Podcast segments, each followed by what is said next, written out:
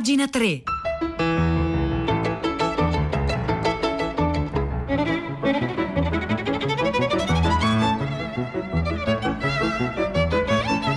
Le 9 e 3 minuti, buongiorno da Vittorio Giacopini, ben trovati a pagina 3 la cultura nei giornali, sul web, nelle riviste.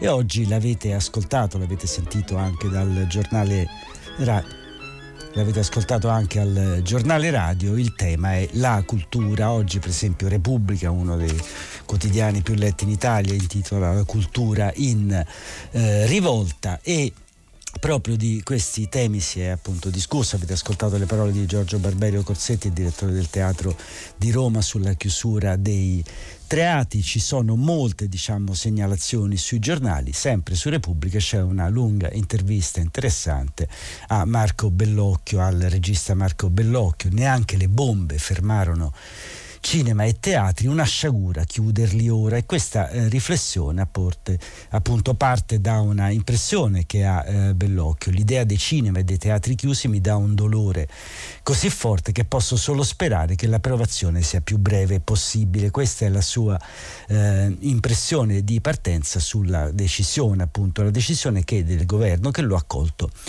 di eh, sorpresa. È stata una stangata inaspettata. La salvaguardia della salute, concede Bellocchio, la cosa più importante di fronte a cui tutti dobbiamo fare un passo indietro.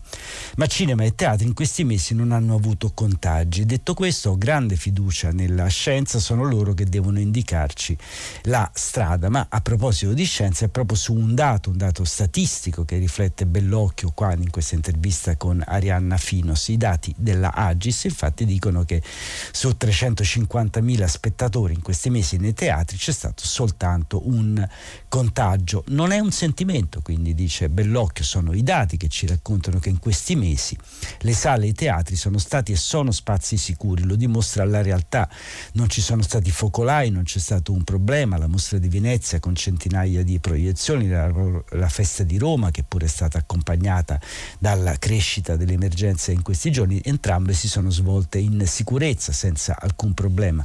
Viene rilevata la temperatura, c'è distanziamento tra gli spettatori, la mascherina non viene mai tolta e la possibilità di tracciare gli spettatori resta aperta. Mi pare che la sala sia un luogo virtuoso per intrattenere, offre un'alternativa più sicura, come si sottolinea nella lettera appunto che hanno mandato molti eh, esponenti del mondo dell'arte e della cultura, eh, sia appunto sì, eh, un'alternativa più sicura, come si sottolinea nella lettera, rispetto a tanti altri luoghi di Movide. Ci si aspettava che questo dato sarebbe stato preso in considerazione.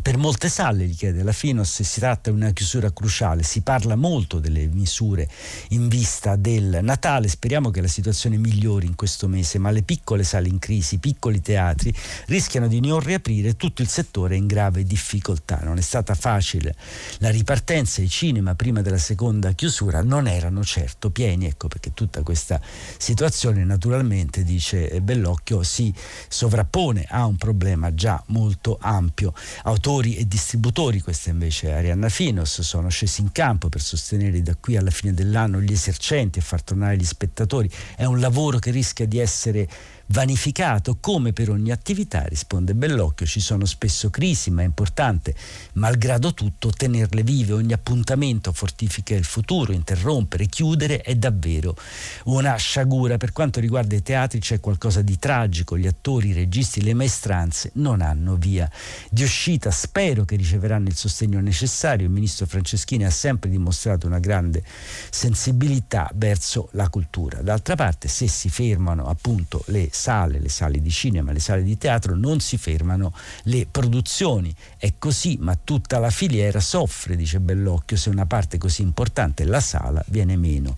Il mondo del cinema è ripartito, anche se è dura e i protocolli sono molto rigorosi, qualche set si è dovuto fermare, sai che lavori nell'incertezza totale e dal punto di vista psicologico i cinema chiusi sono un segnale sconfortante. Tra tre settimane inizio a girare la serie sul rapimento di Aldo Moro e sul sul set creeremo una bolla per tre settimane, una sorta di clausura per tutti quelli che ci lavorano dal punto di vista logistico e artistico. Non sarà facile, eppure andiamo avanti. Infine, appunto, una riflessione sul ruolo del cinema in questa eh, situazione. Il nostro cinema ha sempre accompagnato la storia di questo paese, dice Arianna Fino, se lo ha raccontato nel mondo e eh, risponde appunto Bellocchio, il cinema è impegno, interpretazione della realtà, è anche divertimento, evasione. Viviamo una situazione grave, credo sia importante che continui a esistere un cinema di qualità che si occupi della realtà e cerchi di entrarci dentro e di svelarla con forme molto diverse. C'è una schiera di autori giovani che sono il presente, il futuro del cinema, per tutti il confronto con lo spettatore in sala è una cosa necessaria, quindi è come un dialogo interrotto questo che stanno facendo adesso i cineasti, dice Bellocchio, e lo è però anche dall'altro lato, dal lato dello spettatore. E qua c'è l'ultima riflessione che ci riporta alla storia, ci fa pensare durante la seconda guerra mondiale, dice Bellocchio, il cinema non si è fermato, anche sotto le bombe le persone hanno continuato ad andare in sala. Il cinema è un bene primario, un grande simbolo, una possibilità di sogno e di speranza. Ecco, era, questa era la riflessione di Marco Bellocchio sulle conseguenze di questo semi-lockdown che tocca sale di teatro, sale di cinema. C'è questo appello appunto firmato da molti autori, Nanni Moretti, Gianni Amelio, Paolo Ottaviani, Giuliano Montani Montaldo, Paolo Virzì, Francesco Bruni, Massimiliano Bruno e lo stesso Bellocchio che appunto si sono rivolti al governo chiedendo una correzione di rotta su questa chiusura di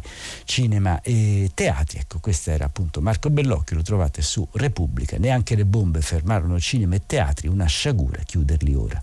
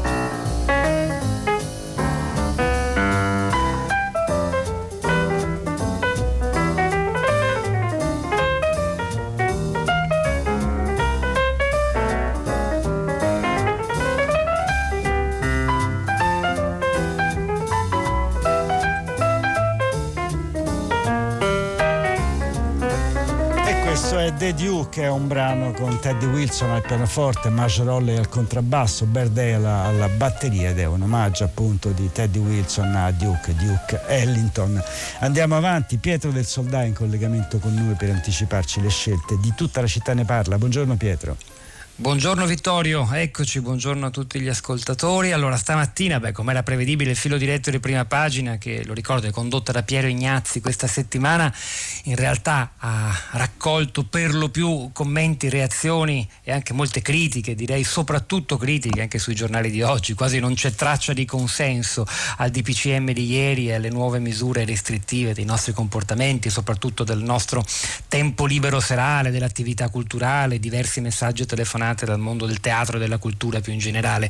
Noi oggi cercheremo non tanto di dare voce a un singolo settore quanto di guardare a questa reazione anche di difficoltà, eh, di contrarietà, forse a differenza da quanto accade con la fase 1 eh, da parte della società civile, di, dei commentatori, un po' di tutti, anche di gran parte degli ascoltatori alle misure restrittive. Perché sta accadendo questo e nello stesso tempo quali sono le ragioni profonde di questa accelerazione, di questa anche rispetto soltanto soltanto al DPCM della settimana scorsa, insomma, e che cosa sta accadendo dal punto di vista epidemiologico. È una mattina, quella informativa di Radio 3, che si concentrerà ovviamente su questo da tanti punti di vista. Radio 3 Mondo racconterà la situazione in alcuni paesi europei, tra i quali la Germania. Radio 3 Scienza farà finalmente il punto sui numeri veri a cui, a cui dobbiamo guardare per capire la gravità della situazione. Noi cominciamo cercando di dare uno sguardo il più possibile generale a una situazione che è molto difficile anche dal punto di vista della serenità sociale, i piccoli focolai focolai di rivolta a Napoli a Roma, sì certo organizzati, forse Camorra, forse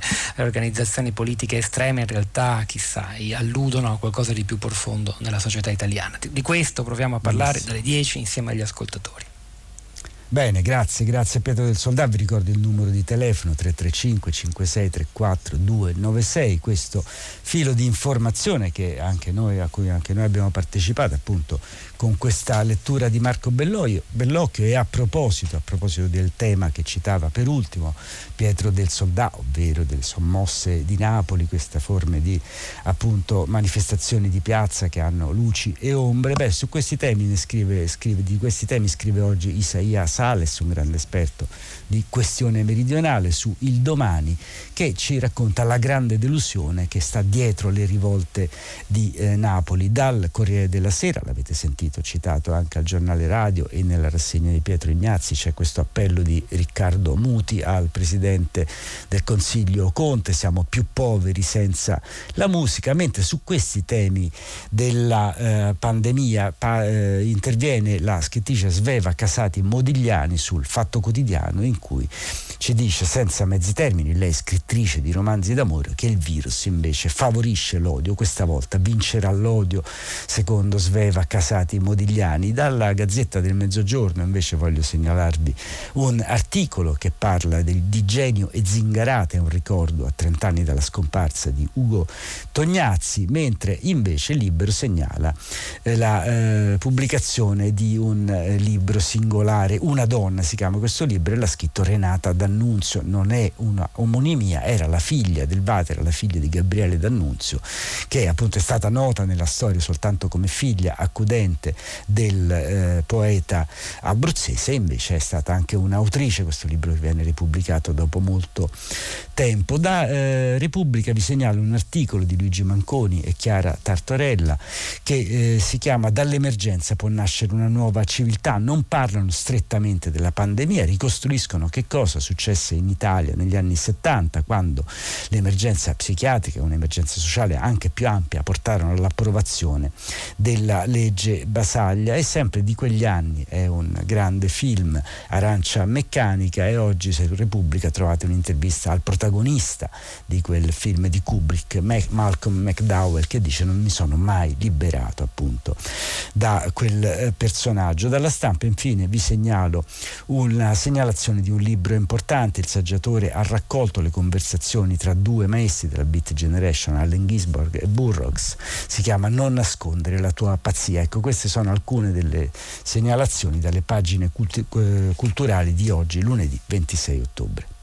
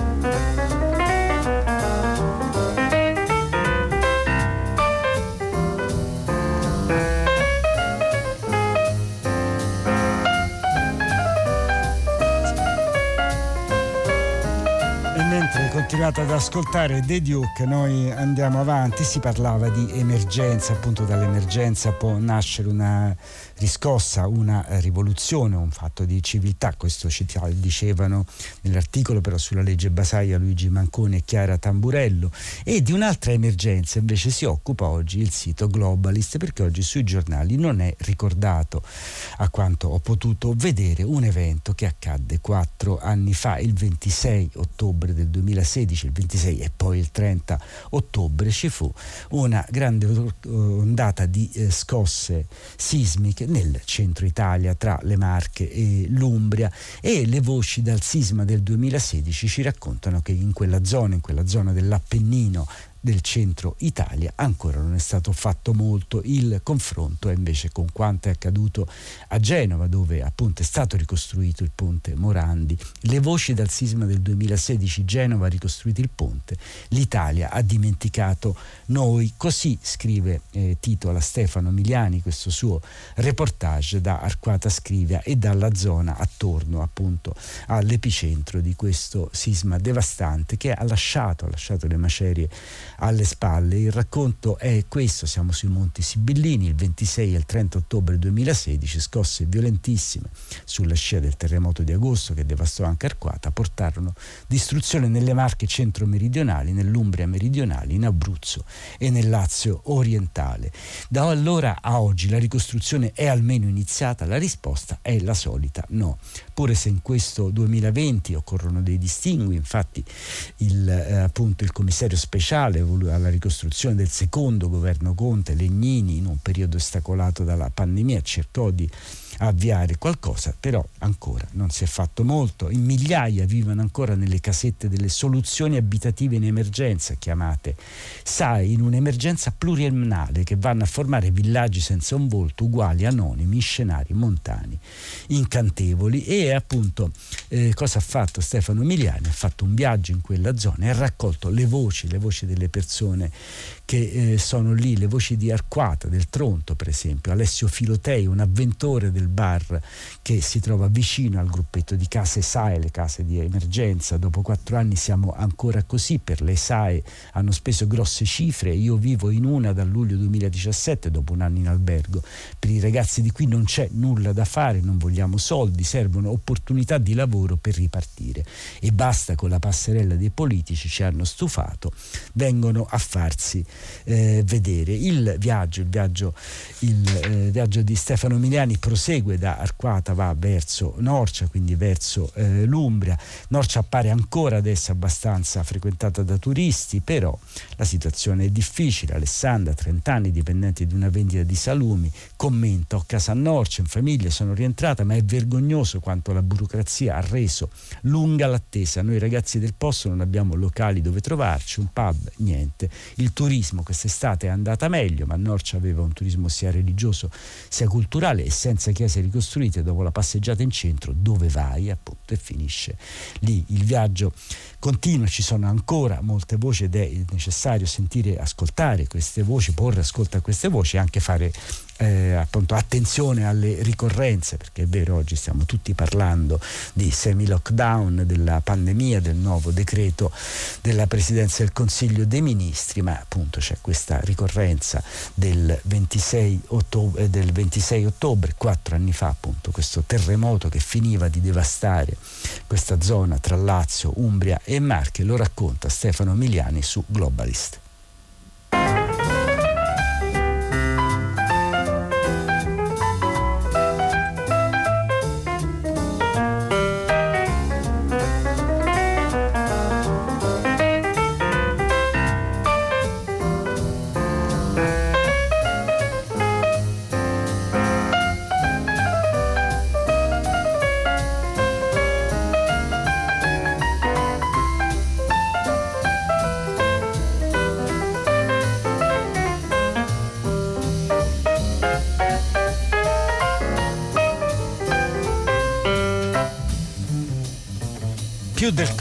La voce, l'antica arte della seduzione. Cambiamo discorso, non diciamo, avviliamoci soltanto pensando nostre, alle nostre clausure più o meno diciamo, imposte e più o meno a tempo eh, determinato, nel senso che almeno adesso la clausura scatta alle 18, ma parliamo di qualcosa che antica come la storia del mondo e indecifrabile come la storia del mondo, ovvero qualcosa ci seduce davvero.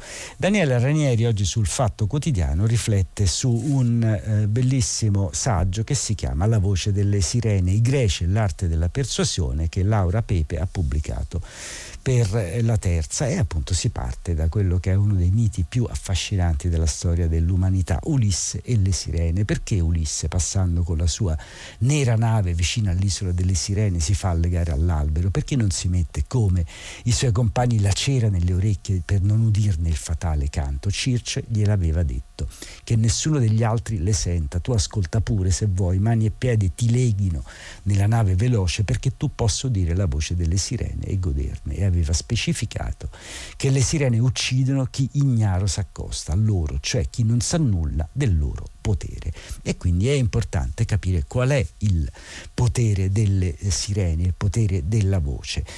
Per eh, appunto questo tema, il tema della seduzione, ma di un passaggio più complesso.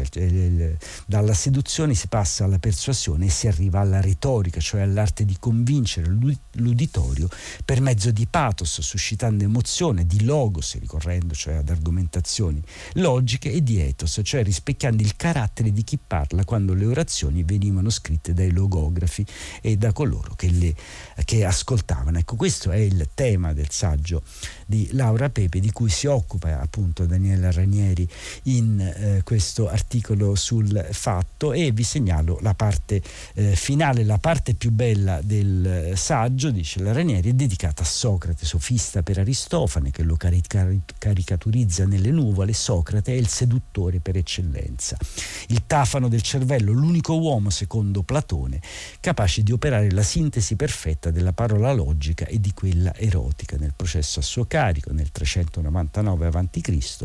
Uno cui, dei capi d'accusa è quello di corrompere i giovani. Lui si difende scegliendo di non difendersi, rivendicando di aver agito sotto consiglio del suo demone e chiedendo al posto della pena di morte pretesa dai suoi accusatori un premio, richiesta che porterà la maggioranza a votare proprio per la morte. vedete questo passaggio dalle sirene a Socrate ci fa capire come dobbiamo uscire anche da una rappresentazione un po' favolistica, un po' ingenua delle sirene, il loro bel canto, non era soltanto bello il canto delle sirene, era pieno di contenuti nascosti, contenuti che appunto passavano da questo eros che veniva suscitato appunto dalla bellezza del canto per diventare eh, appunto questa seduzione no, del canto per diventare prima persuasione e poi retorica, diventare insomma l'osso del pensiero occidentale eh, che appunto del pensiero dell'Occidente. Questi sono alcuni stimoli, naturalmente il saggio di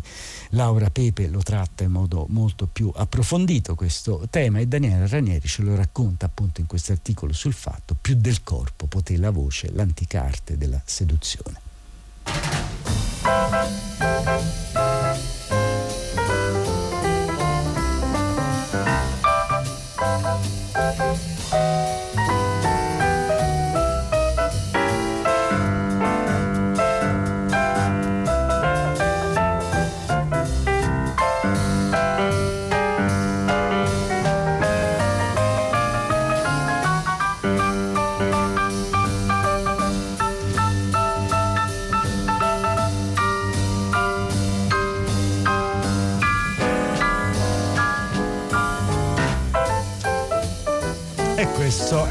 È The Duke, un brano di Dave Brubeck, qui interpretato da Teddy Wilson al pianoforte, da Marge Rolle al contrabbasso e da Berdale alla batteria. E concludiamo la puntata eh, di oggi con una parentesi che riguarda la natura e non la cultura, ma in fondo le due cose non possono essere separate, visto che la nostra cultura ha a che fare anche diciamo, col mondo in cui viviamo, con i paesaggi che frequentiamo. Riecco i lupi, boom di segnalazioni, erano quasi estinti, ora sono 2000. Questo è il tema che affronta Franco Giubilei sulle pagine della stampa, raccontando qualcosa che sta accadendo nelle nostre eh, campagne, perché il lupo che attacca il gregge fa il suo mestiere di predatore, ma sull'altro dall'altro fronte ci, di, di, questo duello vecchio come il mondo ci sono i pastori che si ritrovano a contare le vittime degli assalti alle pecore. Sembrava una storia eh, vecchia e invece non è così. Noi perdevamo in media 25 capi l'anno, racconta un'allevatrice maremmana. Il lupo è una specie protetta ma non da molto tempo, dal 1971, da quando cioè la caccia indiscriminata l'aveva portato sull'orlo dell'estinzione, ma da allora